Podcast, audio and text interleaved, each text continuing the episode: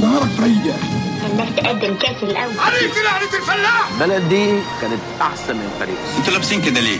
خروف ب 18 جنيه. ليه؟ خروف مسكوفي. الكونياك ده مشروب البنت المهذبة. بلدنا دلوقتي غير زمان. المقام الأول فيها للعلم والإخلاص في العمل. أنا لو من 18 سنة بعلم كلاب كنت دلوقتي من الاعيان لأننا كنا رجالة وقفنا وقفة رجالة. نهارك سعيد يا حضرة الأفندي لو كنت أفندي ونهارك سعيد يا بيه لو كنت بيه. أيوه زي ما انت ضليع في قواعد الجرجير وأصول البقدونس والفجل الرومي. ما بين الحين والآخر بتطلع لنا بوستات أو فيديوهات أو صور على ال social media بتمجد مصر في العصر الملكي قبل 23 يوليو. عصر الملك فاروق تحديدا. ده في مقابل المنشورات المضادة اللي بتتكلم عن مآثر ثورة 23 يوليو. بوستات العصر الملكي بتصور لنا شوارع واسعة ونظيفة ومنظمة وجميلة جدا وشجر وقصور ونوافير وناس شيك وراقيين ومتوضبين. بيتقال لنا في البوستات دي إن الملك فاروق قفل منجم ذهب السكري عشان يحافظ عليه للأجيال القادمة وإن مصر كانت في رخاء لدرجة إنها كانت مسلفة بريطانيا 29 مليار دولار وإنها أنقذت الشعب البلجيكي من محنة خانقة. بتقول لنا برضو إن بورصة القاهرة وبورصة اسكندرية كانوا في المركز الرابع على العالم وأقوال مقصورة من نوعية مصر تنتج والعالم يستهلك. برضه بيتقال لنا ساعتها إن مصر كان فيها ديمقراطية وانتخابات وبرلمان حر وإن الدولار كان ب 25 قرش وإن الناس كانوا مهذبين وبيتعاملوا بمنتهى الرقي والإحترام والأدب. وبوستات تانية كتير عن الملك فاروق وفضائله وأعمال الخير اللي كان بيقدمها للفقراء خصوصا لما كان بيقابل ناس ما يعرفوهوش بالصدفة في الشارع. على الجانب المضاد بيتقال لنا إن الملك كان فاسد وخمرجي وبتاع ستات وإن الشعب كان في فقر شديد وما عندوش فرصة إنه يتعلم أو يتعالج وإن معظم الشعب كان بيمشي حافي في الشارع. وإن الحياة كانت خربانة ومصر دولة محتلة والإقطاعيين محتكرين خيرتها وإن الضباط الأحرار أنقذوا البلد وحرروها وأنصفوا الفقراء وخلوا التعليم مجاني ورجعوا للمصريين كرامتهم والمصر وضعها في قيادة الدول العربية والإفريقية. ما بين دول ودول اتحيرنا وما بقيناش عارفين العصر الملكي ده كان أحسن ولا أسوأ كان جنة ولا كان جحيم. علشان كده هنركب النهاردة آلة الزمن ونرجع سبعين سنة ورا ونتفرج سوا على مصر وقتها كانت عاملة إزاي. هنسيبنا من ادعاءات المتحيزين من الجانبين ونحاول نعرف الحقائق من المصادر الموثوقة. الناس اللي كانوا عايشين وقتها الوقائع الثابتة الموثقة المؤرخين المحايدين الشخصيات المعروف عنها النزاهة والوطنية والموضوعية. أخبار الصحف وقتها والناس العاديين غير المسيسين اللي ملهمش مصالح ولا أهواء. بينا نركب آلة الزمن ونرجع لآخر يوم في عصر الملك فاروق يوم 22 يوليو سنة 1952 أنا ياسر نجم وده بودكاست كرسي في أول صف. أيوة يلا على بركة الله. 2002 1992 1972 1952 هو وقف هنا يلا. وصلنا القاهرة أهو الساعة دلوقتي سبعة ونص صباحا يوم 22 يوليو سنة 1952 مسموح لنا نتواجد هنا 24 ساعة بس. لو ما مشيناش بعدها هنفضل محبوسين هنا ومش هنعرف نرجع لسنة 2022 هنشوف الأحداث لكن طبعا مش مسموح لنا نحاول نغيرها. فعلا والله الشوارع آخر جمال ونظيفة ومنسقة ومنظمة. العربيات قليلة وفي هدوء وروقان كده جميل. الركنة سهلة خالص. أنا ركنت دلوقتي آلة الزمن جنب البرلمان في شارع القصر العيني. على فكرة مصر فيها مجالس نيابية من سنة 1824 من عهد محمد علي. كان اسمه المجلس العالي. وأعضاؤه كانوا منتخبين. بالمناسبة الدنمارك ما عرفتش برلمانات إلا سنة 1849 وأول برلمان في إيطاليا اتأسس سنة 1861 وفي ألمانيا أول ما قالوا يا برلمانات كان سنة 1871 يعني مصر كانت سابقة الدول دي كلها إن يكون عندها برلمانات. ده من حيث التأسيس يعني إنما من ناحية الممارسة مفيش مقارنة طبعا.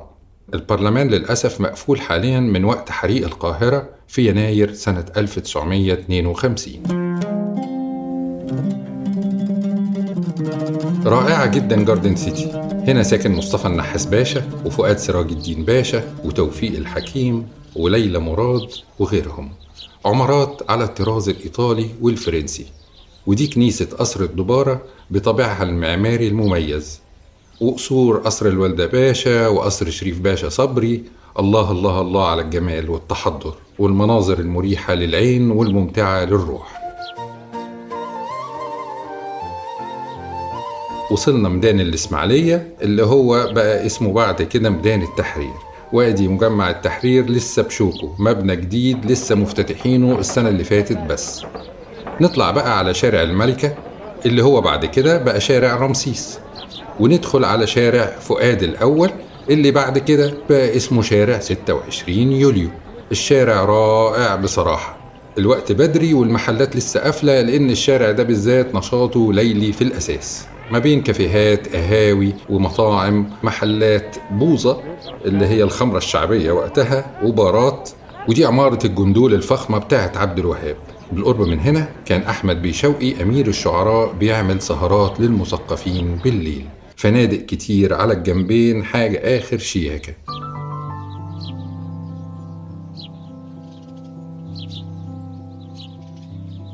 وصلنا بولاق. بولاق اللي ليها تاريخ مجيد عظيم في مقاومة الحملة الفرنسية. عمال كتير هنا في طريقهم لأشغالهم. عمال على وشوشهم وأجسامهم بؤس الدنيا كله. متوسط أجر العامل المصري سنة 1952 كان 3 جنيه في الشهر طبقا لدراسة الدكتور رؤوف عباس حامد عن التطور الاقتصادي والاجتماعي في مصر. صحيح إن الجنيه المصري فعلا كان ساعتها يساوي 4 دولار وبالتالي أجر العامل المصري ساعتها كان يساوي 12 دولار لكن ال 12 دولار وقتها طبقا لخبراء الاقتصاد يساووا 130 دولار النهارده. يعني العامل المصري سنة 1952 كان بيقبض ما يساوي 2500 جنيه مصري بأسعار سنة 2022 لكن مصلحة الإحصاء الحكومية في الوقت ده قالت إن الحد الأدنى المناسب للأجور كان يساوي 5 جنيه للأسرة. وبما إن الستات في العصر الملكي ما كانوش بيشتغلوا فالأسرة معتمدة على الراجل لوحده والأجر المناسب للعمال ساعتها كان المفروض يساوي 4000 جنيه بأسعار سنة 2022 العمال في المصانع والشركات الخاصة سنة 1952 بيشتغلوا 10 ل 11 ساعة يوميا وما كانوش بياخدوا أجازة أسبوعية مدفوعة الأجر. اللي عايز ياخد أجازة منهم يوم الجمعة هياخد أجازة يوم بدون مرتب. الحكومات المتعاقبة في العهد الملكي ما اتدخلتش في العلاقة بين العمال وصاحب العمل وأصحاب العمل رفضوا بشكل متكرر إنهم يدوا للعمال حقوقهم بدعوى إن إنتاجيتهم ضعيفة. العمال قالوا طيب دربونا وارفعوا مستوانا لكن أصحاب الأعمال برضو كانوا بيرفضوا يصرفوا فلوس على التدريب. معظم العمال هنا في مصر الملكية عندهم سوء تغذية لا بياكلوا لحمة ولا خضار لأن كيلو اللحمة ب 30 قرش يعني 250 جنيه بأسعار 2022 البرتقانة الواحدة ب 15 مليم يعني 12 جنيه بأسعار سنة 2022 العمال عايشين ثلاثة في كل أوضة مساحتها 3 متر في 3 متر. علشان كده ابتداء من سنة 1947 بدأت البلاد تشهد سلسلة من الإضرابات والمظاهرات لتحسين ظروف العمال. حتى مستشفى القصر العيني اللي بنشوف لها صور جميلة في العهد الملكي أضرب فيها سنة 1948 حوالي 1500 ممرض واعتصموا جوه المستشفى بمساعدة طلبة كلية الطب لكن الشرطة والجيش اقتحموا المكان وقبضوا على 500 منهم وصدرت ضدهم أحكام شديدة. حتى رجال الشرطة نفسهم أضربوا سنة 1948 والعمال والطلبة انضموا لرجال الشرطة ونزل الجيش حاصر المتظاهرين وحصلت مواجهات عنيفة بين الطرفين وتقدروا ترجعوا لتفاصيل الأحداث دي كلها في أرشيف صحيفة المصري سنة 1947 و 1948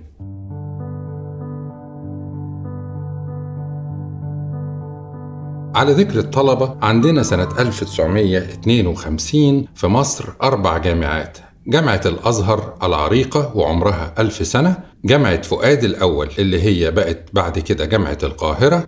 جامعة فاروق الأول اللي هي بعد كده بقت جامعة اسكندرية. وجامعة إبراهيم باشا اللي هي بعد كده بقت جامعة عين شمس. إحنا مش بعاد دلوقتي عن جامعة القاهرة. تعالوا نبص عليها بصة ونشوف عاملة إزاي.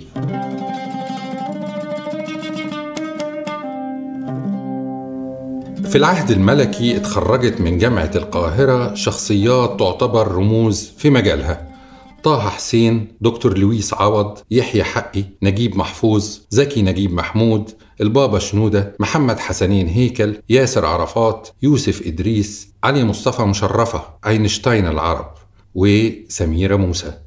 الدكتورة سميرة موسى تستحق وقفة خاصة. عالمة الذرة المصرية اللي اتخرجت من جامعة القاهرة سنة 1939 تخيلوا كان عندنا سيدة مصرية عالمة ذرة خريجة جامعة مصرية سنة 1939 من قبل معظم دول أوروبا. الدكتورة سميرة موسى مؤسسة هيئة الطاقة الذرية المصرية سنة 1948 وكان لها موقف مبدئي بضرورة أن مصر تمتلك قنبلة نووية كسلاح ردع وتبقى دايما في موقف قوة. في اليوم اللي أنا بتكلم فيه ده 22 يوليو سنة 1952 كان بيتم التحضير لاغتيال الدكتورة سميرة. وهتتقتل بعد 23 يوم بالظبط يوم 15 أغسطس سنة 1952 بعد ما خانتها صديقتها الممثلة رائية إبراهيم اللي شاركت في أفلام كتير بعد ما اتربت في مصر لكن في الوقت ده كانت هجرت أمريكا بعد قيام دولة إسرائيل. معظم الشخصيات المرموقة اللي اتكلمنا عليها دي من خريجي جامعة القاهرة كانوا أولاد موظفين من الطبقة المتوسطة أتيح لهم إنهم يوصلوا للجامعة وكمان ياخدوا الدكتوراه وبعضهم خد الدكتوراه من الخارج كمان. فموضوع إن التعليم ما كانش متاح إلا للأغنياء بس لحد ما بعد 23 يوليو ده أكذوبة مش صحيحة. الصحيح إن أولاد الطبقة المتوسطة فما فوق كان متاح لهم إنهم يوصلوا لأعلى درجات التعليم. التعليم فعلا ما كانش متاح فقط للطبقات اللي بتعاني من فقر مدقع لكن دول حتى لو كان التعليم مجاني ما كانوش هيعلموا أولادهم لأنهم بيخرجوا أولادهم من المدارس علشان يشتغلوا ويساعدوهم في أعباء الحياة وده وضع مؤسف لسه موجود في مصر لحد يومنا هذا.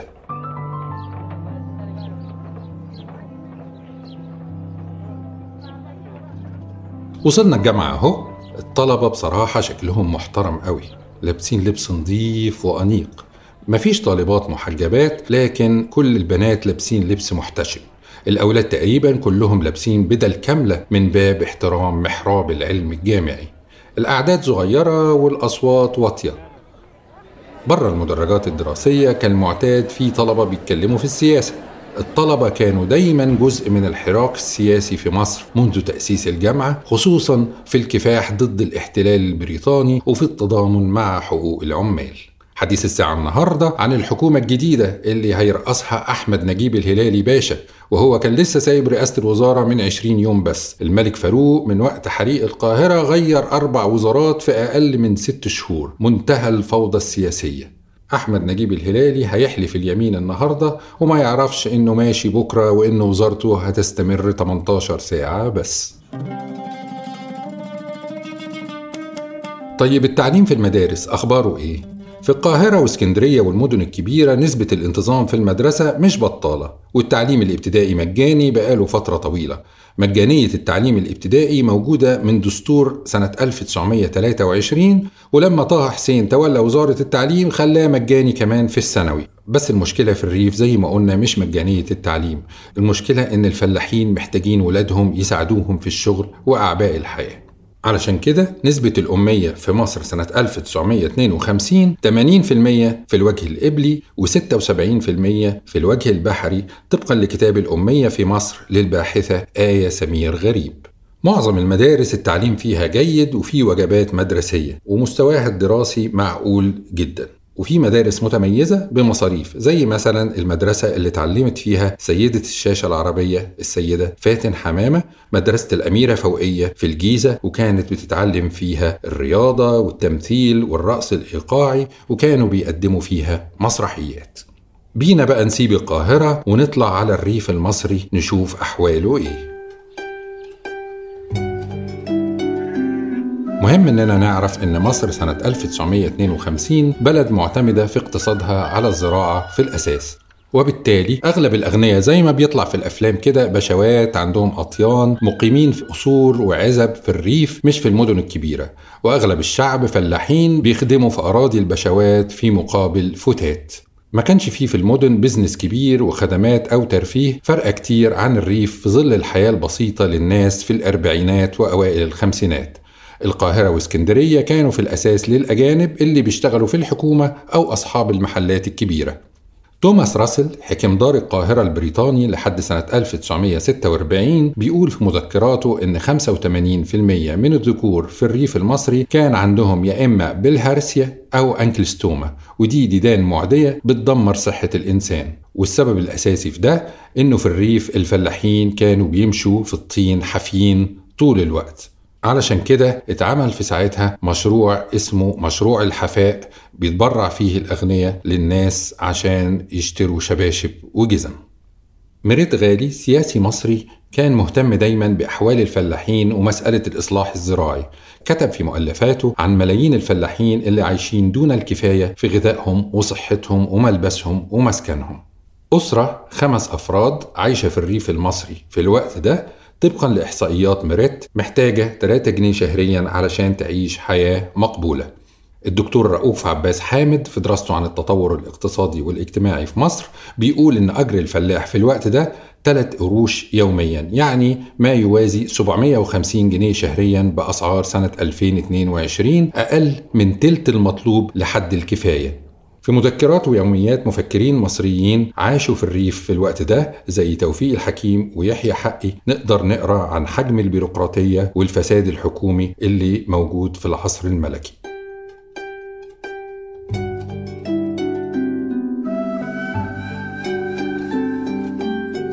طبعا من المضحك في ظل الأوضاع دي إن إحنا نتخيل إن مصر كانت في حالة رخاء وغنى لدرجة إنها كانت مسلفة بريطانيا مليارات. والحقيقة زي ما وثقها دكتور جمال سعيد في كتابه التطور الاقتصادي في مصر والدكتور محمد علي رفعت في كتابه مشكلات مصر الاقتصادية إن بريطانيا كانت مبلطجة على مصر بتاخد منتجات وخدمات ببلاش أثناء الحرب في مقابل أذونات خزانة حاجة كده زي الشيكات الحكومية. قيمتها وصلت ل 400 مليون جنيه وقتها يعني بالفعل مئات المليارات بأسعار سنة 2022 بعد الحرب رجعوا من ال 400 مليون دول 70 مليون وضربوا بلطجوا على الباقي فده ما يدلش الحقيقة إن مصر وقتها دولة قوية وغنية بقدر ما يدل إنها كانت وقتها دولة ضعيفة ومهانة ومستغلة بواسطة القوى الاستعمارية.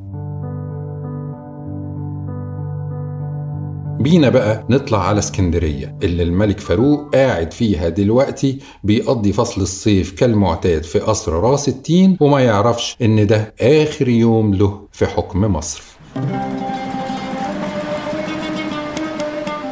اسكندرية في الوقت ده تعتبر مدينة الأحلام بالنسبة للأجانب خصوصا الإيطاليين واليونانيين القريبين على الشاطئ المقابل للبحر المتوسط وبالذات أثناء وبعد الحربين العالميتين الأولى والثانية.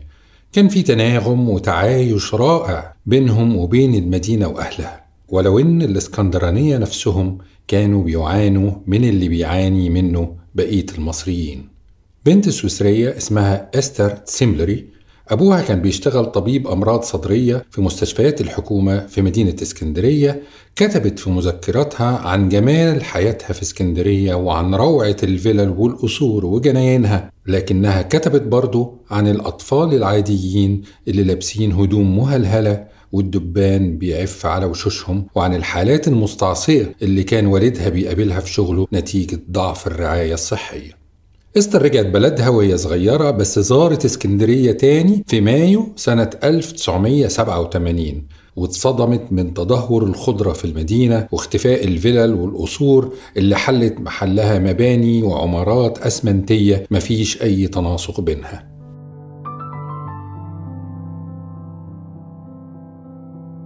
النهاردة الملك فاروق قاعد في اسكندرية زي ما إحنا عارفين وما يعرفش إن ده آخر يوم له في حكم مصر. لكن عارف إن الجيش فيه حركة قوية ضده ممكن تنفجر في أي لحظة.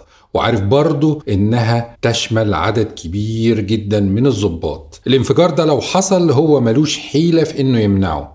من وقت حرب 48 والبلد بتفلت من إيده حبة حبة وخصوصا من ساعة حريق القاهرة في يناير 1952 وبدليل إنه غير أربع وزارات في آخر ست شهور ليه في الحكم. من 20 يوم بس الملك أمر حسين سري رئيس الوزراء إنه يحل مجلس نادي ضباط الجيش وطلب منه إنه يطرد محمد نجيب من الجيش.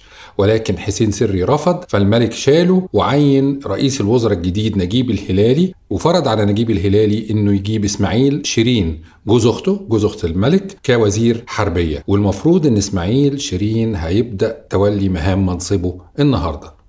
الملك كمان كان معلق أمال عريضة على بريطانيا إنها تسنده في مواجهة أي حركة ضده من طرف الجيش. لكن القائم بأعمال السفير البريطاني بعت رسالة للملك من كام يوم إنهم مش ناويين يتدخلوا لحمايته لو ده حصل خصوصا إن أمريكا كانت بالفعل على تواصل مع الضباط الأحرار ومأيداهم ابتداء من مارس سنة 1952 فما فيش يعني صحة لموضوع إن الملك ضحى بنفسه ورفض إن الحرس بتاعه يطلق الرصاص وإنه رفض حدوث حرب أهلية بسببه وإنه بيفضل مصلحة شعب مصر على نفسه. هو كان معزول تماما وملوش أي خيار للمقاومة.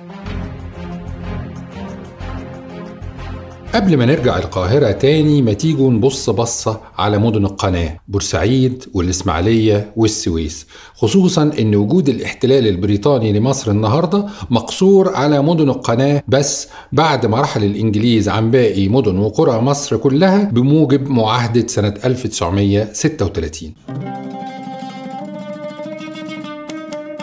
الحقيقة إن مدن القناة كانت بتستر ملحمة وطنية وجهاد فريد بقالها كام سنة. وده المعتاد الحقيقة من المدن الثلاثة دي ووصلت الملحمة دي لذروتها في الكام شهر اللي فاتوا من وقت ما النحاس باشا لغى معاهدة 1936 وده حصل يوم 8 أكتوبر سنة 1951 الإلغاء ده معناه سحب أي شرعية لوجود القوات البريطانية في أي بقعة من بقاع مصر وإذان ببدء المقاومة المسلحة ضد القوات دي. وطبعا عبء المقاومة ده كان في الأساس على المدن الثلاثة اللي لسه البريطانيين موجودين فيها. فبدأ كل العمال في الامتناع عن خدمة الإنجليز أو التعاون معهم أو مساعدتهم بأي شكل من الأشكال. وخسرت بريطانيا مليون جنيه فقط في أول أسبوع يعني حوالي 800 مليون جنيه بأسعار 2022 خرجت المظاهرات في مصر كلها مش مدن القناة بس وتنظمت أول مظاهرة مليونية في تاريخ مصر وكانت في ميدان الإسماعيلية اللي هو اسمه دلوقتي ميدان التحرير يوم 14 نوفمبر سنة 1951 ما اقتصرتش المظاهرات على المطالبة بخروج الإنجليز وامتدت كمان لمطالب بإلغاء البوليس السياسي والإفراج عن المسجونين السياسيين والإصلاح الزراعي والتخلص من الخونة اللي تسببوا في هزيمة حرب فلسطين. بدأ التجار كمان في خط القناة في مقاطعة الإنجليز والناس بدأت تعاقب أي حد يتعامل معاهم وبدأ الموضوع تدريجيا يتحول لعنف. ما اقتصرش على مواجهات بين الإنجليز والأهالي لكن كمان امتد لمواجهات بين الإنجليز والشرطة المصرية. وابتدت تتكون كتائب شارك فيها أهل القناة من فدائيين متطوعين من الإخوان المسلمين واليساريين وكتير من الحركات السياسية. وناس عاديين كمان طلبة وعمال وكافة قطاعات الشعب المصري. معارك بطولية فريدة من نوعها على مدى عدة شهور حروب عصابات وتضحيات وشهداء واستبسال ومقاومة لا خدت حقها في التعليم للأجيال الجديدة ولا في الأعمال الفنية المصرية مع الأسف. وتم تكليل الأعمال الفدائية دي بملحمة 900 من رجال الشرطة في الإسماعيلية يوم 25 يناير سنة 1952 واللي استشهد فيها 50 وأصيب فيها 80 من رجال الشرطة المصرية استبسلوا في المقاومة قدام 7000 جندي بريطاني بعتادهم ودباباتهم ومصفحاتهم.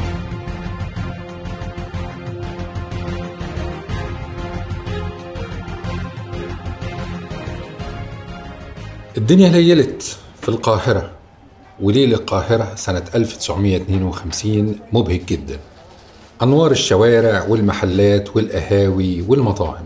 السينمات بتعرض الليلة دي فيلم أمال لشادية ومحسن سرحان وفيلم الأسطى حسن لفريد شوقي وهدى سلطان وفيلم المساكين لحسين صدقي ومريم فخر الدين وفيلم عنتر ولبلب لشكوكو وسراج منير. والحقيقة إن مصر في العصر الملكي كان لها الريادة والسبق على مستوى أفريقيا والمنطقة العربية والشرق الأوسط مش بس على مستوى السينما في كل المجالات. مصر الملكية كانت قبلة لمبدعي الفكر والعلم والدين والثقافة والصحافة. تاني خط سكة حديد في العالم اتعمل في مصر بعد بريطانيا. مصر كانت أول دولة في العالم تتعمل فيها محطة طاقة شمسية سنة 1911 التلغراف دخل مصر بعد أمريكا مباشرة سنة 1854 ودخلها التليفون بعد بريطانيا وأمريكا مباشرة سنة 1881 مصر فيها صحافة من سنة 1800 مصر أول دولة في المنطقة يبقى فيها شوارع مرصوفة وعواميد إنارة وكهرباء من القرن التاسع عشر.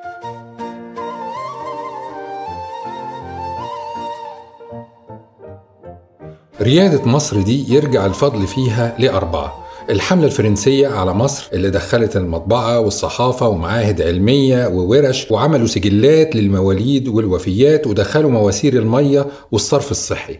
ومحمد علي كمان له فضل في ريادة مصر. لأن هو أول واحد أسس جيش مصري قوي في العصر الحديث وعمل أسطول رهيب وصناعات عسكرية ومدارس ومعاهد عليا وبعت المصريين يتعلموا بره وأسس مصانع ومزارع وقسم البلد لمديريات. يجي الفضل بعد كده للخديوي إسماعيل وده راجل اتشوه كتير ظلم الحقيقة. صحيح فعلا إنه صرف ديون كتير على الأبهة والمنظرة لكن الديون دي مش هي السبب في احتلال بريطانيا لمصر.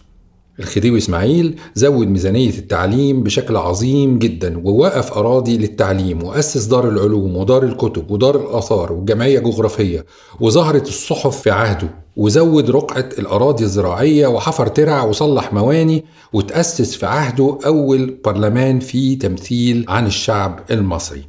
بعد كده يجي الفضل للاحتلال البريطاني اللي حدث البلد ودخل فيها وسائل المواصلات والاتصال. وزي ما هو واضح إن آلات الأربعة دي عملها أجانب مش مصريين ورغم إنها أدت لتقدم مصر وريادتها إلا إن ده كان لحساب مشروع المستعمر مش لصالح أبناء الشعب. ونقدر هنا نرجع للكتاب المهم جدا كل رجال الباشا للمؤرخ الدكتور خالد فهمي عن عصر محمد علي اللي انتهك حقوق وحريات الإنسان المصري بشكل غير مسبوق لصالح مشروع الباشا. المشروع اللي خلق دولة قوية بشعب ضعيف مستعبد ومهان وما جناش أي ثمرة من ثمرات قوة الدولة القوة اللي اتفتتت تماما مع نهاية صاحب المشروع.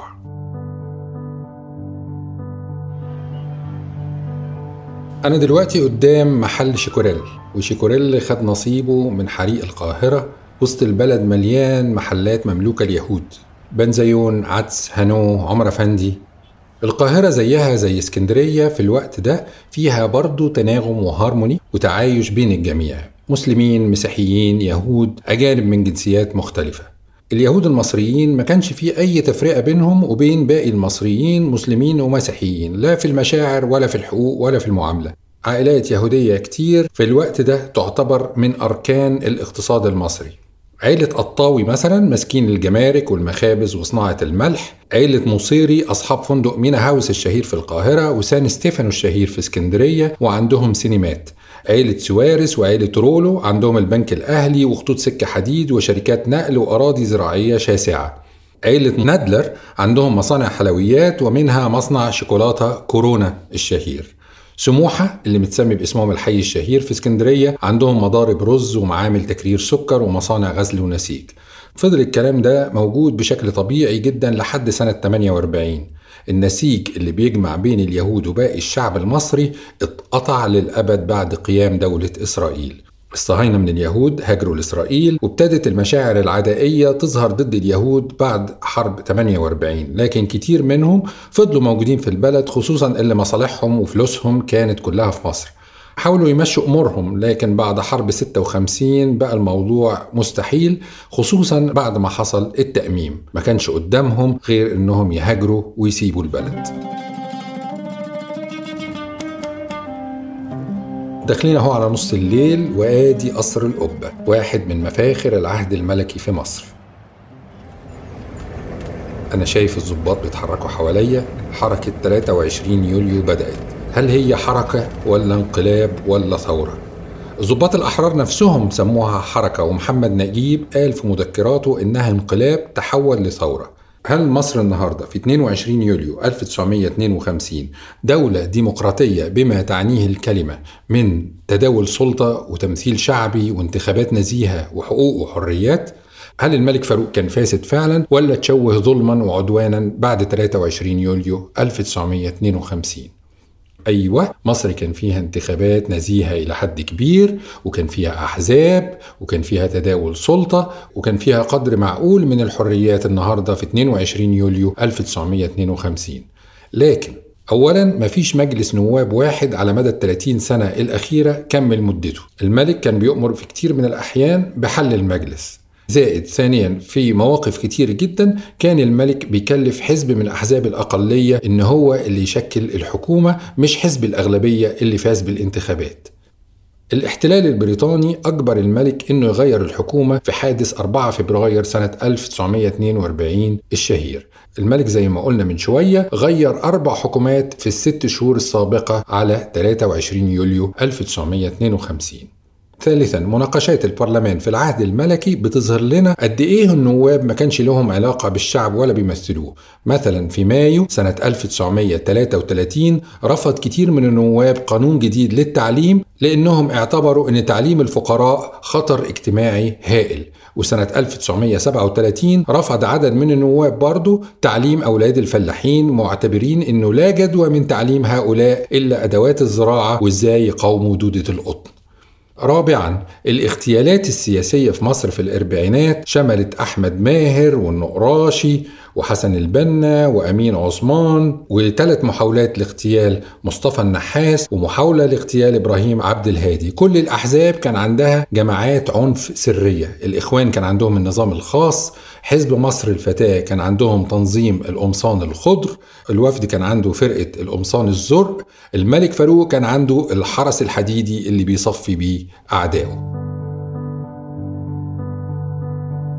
نسيبنا من المبالغات اللي حصلت بعد 23 يوليو في إظهار فساد الملك خصوصا في تصرفاته الشخصية. لكن على مستوى الحكم الملك فاروق كان معروف أنه فاسد لكل الشعب خصوصا بعد سنة 1948 مناقشات الأسلحة الفاسدة حصلت في البرلمان أيام الملكية ما هياش تأليف ولا فبركة حصلت بعد 23 يوليو. ولما المناقشات كبرت وابتدت تمس القصر الملكي الملك ابتدى يسلط الحكومة إنها تسقط عضوية النواب المعارضين. وقضية الأسلحة الفاسدة اتحولت للنيابة سنة 1950 وابتدى شوية شوية يثبت تورط الملك ورجاله في الصفقات والرشاوي لكن تم تهديد النائب العام إنه هيتلبس جريمة عيب في الذات الملكية فقرر حفظ التحقيق.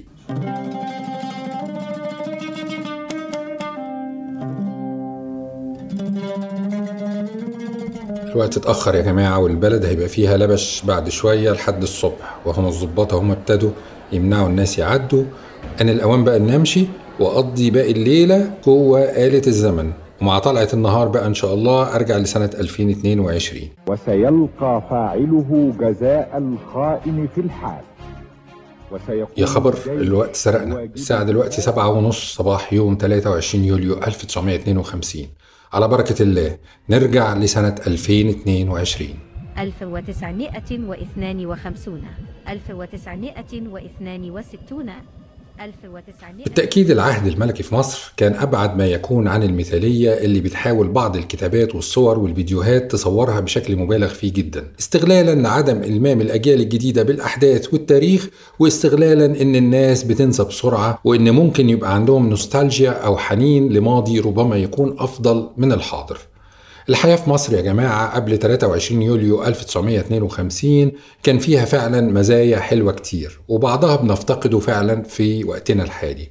لكنه عصر زي أي عصر تاني مليان عيوب زي ما فيه نقط قوة.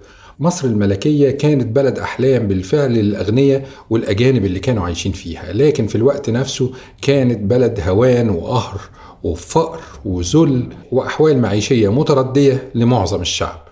والأهم من ده كله إنه ما كانش ينفع إن نظام الحكم وقتها يستمر. البلد كانت قنبلة موقوتة لازم تنفجر في اللحظة دي ويحصل reset أو إعادة ضبط لل system كله من أول وجديد.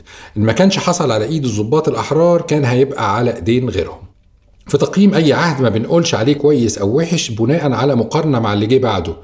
لو اللي بعده أسوأ ده مش معناه إننا نفبرك ونألف ونخترع جنة وارفة في العهد السابق ما كانش لها وجود إلا في الخيال.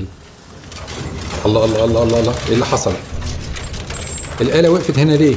في حاجة غلط حصلت. لسه ما لحقناش نوصل ل 2022 إحنا دلوقتي. أنا كنت عارف كنت عارف إن الصيانة بتاعتهم دي زي وشهم. إحنا فين؟ فين فين دي مش سنة 2022 قد قررت أن أتنحى تماما. إيه الخطبة دي؟ ونهائيا. لا لا لا لا, لا لو سمحتوا مش عايز أفضل هنا. رجعوني رجعوني سنة 2022